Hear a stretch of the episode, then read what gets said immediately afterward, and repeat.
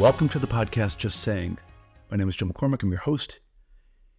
In this episode, we are going to talk about the pros and cons of using analogies. The point of this podcast is to help you become an intentional communicator. It's based on the books Brief, Make a Bigger Impact by Saying Less, and also Noise, Living and Leading When Nobody Can Focus. And what I really want you to think about are ways to cut through the clutter, right? So that when you communicate, you're not creating noise for people, you're, you're clarifying. And for many people, this is difficult because it's easier than ever to communicate, but it's also becoming more and more difficult to be good at it. And this podcast episode, this particular topic, was inspired recently when I was teaching a course. So I teach a, a um, brief 101 courses, and this one was to a military unit. And at one of the breaks on the second day of the course, um, one of one of the participants came up to me and asked me a question. He's like, "What's your perspective on analogies?" And my immediate response was, "I love them." And then we had a short conversation, and I started thinking a little bit more about, well, I love them, but they also can be dangerous too. And then I thought, um, well, you know, I might need me to do a podcast on this because his question just seemed to me, it kind of caught me off guard. I thought everybody loves analogies, but he really wanted to, as a professional, get my take on, you know, do I use them? Do I not use them? Do I like them? Do I hate them? You know, what's my take? And I just thought everybody loved them. So I thought, you know what, I'm going to take a little bit of a closer look at these literary devices, really, and and help you maybe start to think about the power and also the peril of using analogies when you communicate. One way of looking at it is they can be a huge hit, really like a game changing thing, or they can be a swing and a miss if you're not careful. So, in this course, I think maybe what, what got him thinking about analogies was a story that I told. I'll share it with you now because it was at the time um, really eye opening for me that this business executive approached me and he was looking for some guidance about how to speak to the board of directors. And as the story goes, he was the chief technology officer for a very, very big company, so a Fortune 500 company. And the company was in manufacturing, in the building industry. And his challenge was the next board meeting, every one of the senior leaders of this organization had to present what their cost cutting proposals were for the board. So the board of directors was asking for all the leaders technology, human resources, marketing, manufacturing, distribution, the list goes on and on about contributions to cut cost. So laying people off, changing big programs, etc. And they had a, a sort of a big macro number, cost cutting number that they were trying to shoot for, and everybody had to contribute to it. And he called me and he asked me for my help to prepare his presentation in this meeting, which I was happy to happy to do. So I went to his office and and we sat down. We started talking. Though I'm not going to get into the details of exactly what I did to help him, and that might be another podcast for another day. Suffice it to say that I helped him create a, a one pager. We did a podcast on this recently, and it was pretty powerful. So it was like in a page, this sort of summarized his mandate as the chief technology officer. And what he was trying to do was to uh, remove seven different, very, very old infrastructure technology systems, things like servers and mainframes that are, were ancient, really, and replace them with a single technology operating system for the company. Well, this company's been around for a long time, and this task was pretty difficult, actually. It would take him, in his estimate, you know, about 10 years um, to get it right because the, there was a very, very large company and very, very old and complicated systems that you couldn't just, you know, throw away within and replace overnight. So in helping him do this, I, because my brain thinks this way, I understood his task, his challenge, his mandate to be almost like a heart transplant. And what I told him is, and I made a suggestion, you make you may compare what you're doing to a heart transplant and say that if you in any way stop what you're doing in the middle of the surgery, the patient dies.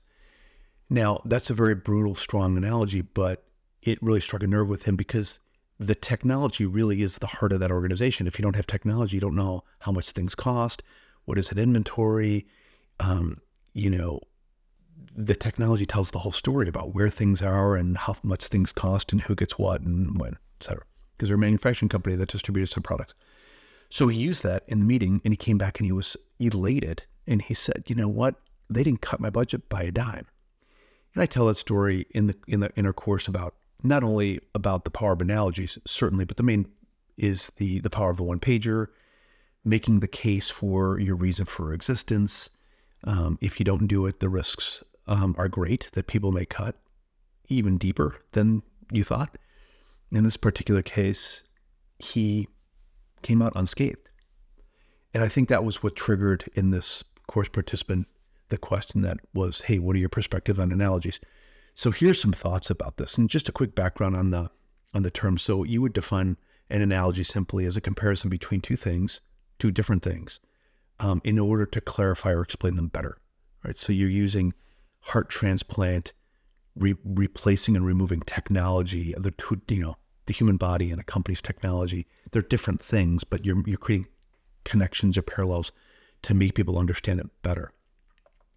Um, so a couple things to think about. Well, first of all, in terms of literary devices, you've got similes and metaphors, right? So a simile is like and using like like or as, and a metaphor doesn't use like or as. Time is a thief is a metaphor, and um, love is like oxygen is a simile. So you have those two literary devices at your at your beck and call when you're trying to create an analogy. Um, so pros and cons. Let's just kind of go through them quickly, and and um, some of this will be kind of eye opening for you. Some of it will be just repeating things that you already understood. There's no go to answer like analogies are great. They can be great and they can be dangerous. Let's talk about their danger, where they can, where you can get into trouble. Well, first is if the analogy is misleading. Okay, misleading. So you use it, but when you actually go deeper, it it isn't true. So recently, I heard somebody talk about you know trying to, um, you know, it was like cutting off a big toe right before a race, so to save weight. And I said, no, that's misleading. That's not actually what we're doing. That would be that would be a misleading analogy because then that analogy would indicate that you're cutting your toe before a race, but the the better analogy is you're cutting belly fat before a race. So analogies can be misleading. Sometimes they can be untrue. The connections are just absolutely um, a stretch. And then finally, I think where they can be dangerous is ones that are sort of off the cuff. And when you're thinking in terms of analogies and you're in a moment and you start to train your brain to, to use them, there can be a temptation to pull them out of thin air. And when you start to use them, you find out that they're not as effective as you thought because you're just literally making them up on the spot. So they can't, they can be misleading, you know, like, um, you know, management is like being a magician, you know, then you start going down this rabbit hole of trying to make that analogy work and you double down on it, you triple down on it, you just find out that it's really not working and you can start to see in people's eyes like it's not clarifying, it's not deepening deepening understanding. So that's sort of on the flip side of it. So they can be misleading, they can be untrue, or simply they're, they're not they're ill prepared. Well, what, what's the goodness in analogies? Well, they can help simplify something. You're you're taking this like in the in the example of this technology, this very very complicated technology that if you start going down this path of explaining all these facets of infrastructure and code and servers and in data migrations and all these just things that people may or may not even care about or understand, it could simplify things by saying that it's like doing a, a, a heart transplant. You know, that technology is to an organization like a heart is to the body and sometimes it's just so beaten and abused and hurt and damaged that it requires a transplant. You just have to remove it and replace it. That can help simplify. Analogies also can help relate. You can find analogies that are super relatable Um, give you a couple, couple silly but simple analogies like life is like riding a bicycle. I think this was said by Einstein, right? Balance means keep on moving, right? So you, you got to stay on the bike, you got to keep on moving to stay in balance. That's what life is like riding a bicycle. Well, most people have ridden a bicycle. That's pretty relatable. You know that if you slow down, you start getting out of balance. You got to keep on moving. Good analogy. Works. Memory's like a diary. Okay, well, you keep it with you, right? You're, you're, you know, an unexamined life is like a garden where weeds aren't pulled, where the gardener is asleep, not pulling weeds. That's what an unexamined life is. It's like a garden filled with weeds, neglected. Then there's other ones that just like it really that creates this relatable thing. Sometimes they're humorous.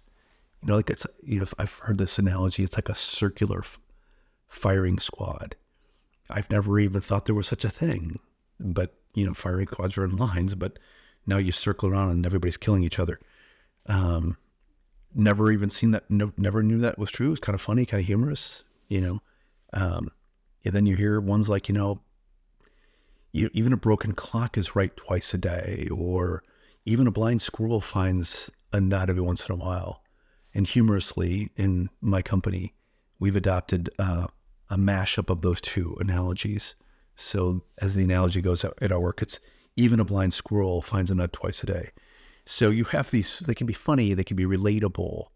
Um, and then finally, I think they deepen understanding. In their simplicity, you actually understand the thing better, the connection between the two things. You know, I've heard prayer likened to rising smoke. You know, well, you sit outside a bonfire where I live. I have like, you know, these burn barrels and you out there in the yard and you just kind of do yard work and you're burning things and you see the smoke rising up the sky and, and kind of your understanding becomes in its simplicity deeper. So it's kind of cool that way. Um, so those are analogies and they're powerful. They can be dangerous, but they can be incredibly effective. So here's a couple things that I want you to think about when you use them. Two big things. Number one is take time to find the ones that work for you and but take time, be deliberate. You know, think, you know, haste makes worse. haste makes waste. So so don't don't be hasty in, in coming up with them. Really find if you've got something that you're working on and you can find an analogy, make sure it fits. So take some time and find them. Think about them. Think about what is this like? Use ChatGPT. You know, I did this just for this podcast because you know, um, I did a, just a, couple, a simple prompt in ChatGPT. You know, it's as easy as I said, write a write an analogy finishing the sentence. It's as easy as, and then boom, I got a dozen things. It's as easy as putting together a baby puzzle. It's as easy as finding water in a rainstorm. It's as easy as spreading butter on warm bread. It's as easy as as an open book exam. So you can use ChatGPT maybe as a prompt if you're trying to find an analogy that works for you. Um, and also say that there are some analogies that, you know, for for those of you in the military and the government who are working in sort of more bureaucratic realms, I've heard this one and I still don't understand it, but it's fascinating and misleading and confusing and funny all at the same time. And it's like a self-licking ice cream cone, which it just sounds like Alice in Wonderland and weirdness. And I even had to look that up on ChatGPT, and it almost melted my my iPhone. But um, use them; they can be powerful. The second thing is you take obviously take time to find the ones that work for you, and um, use that use them to help other people, not because you like them. Because really, it's a device to clarify and deepen understanding for the person you're talking to yes, they can help you deepen your understanding, but they have to work for the person you're talking to. So, so you know, use them, but don't abuse them. So, finally, this is kind of my wrap up on this. May not come as a surprise to to those of you who've listened to this podcast before, but making this podcast was as easy as drinking cold water on a hot day, and as hard as cutting cold butter with a dull knife. Helpful? Hope so. Just saying.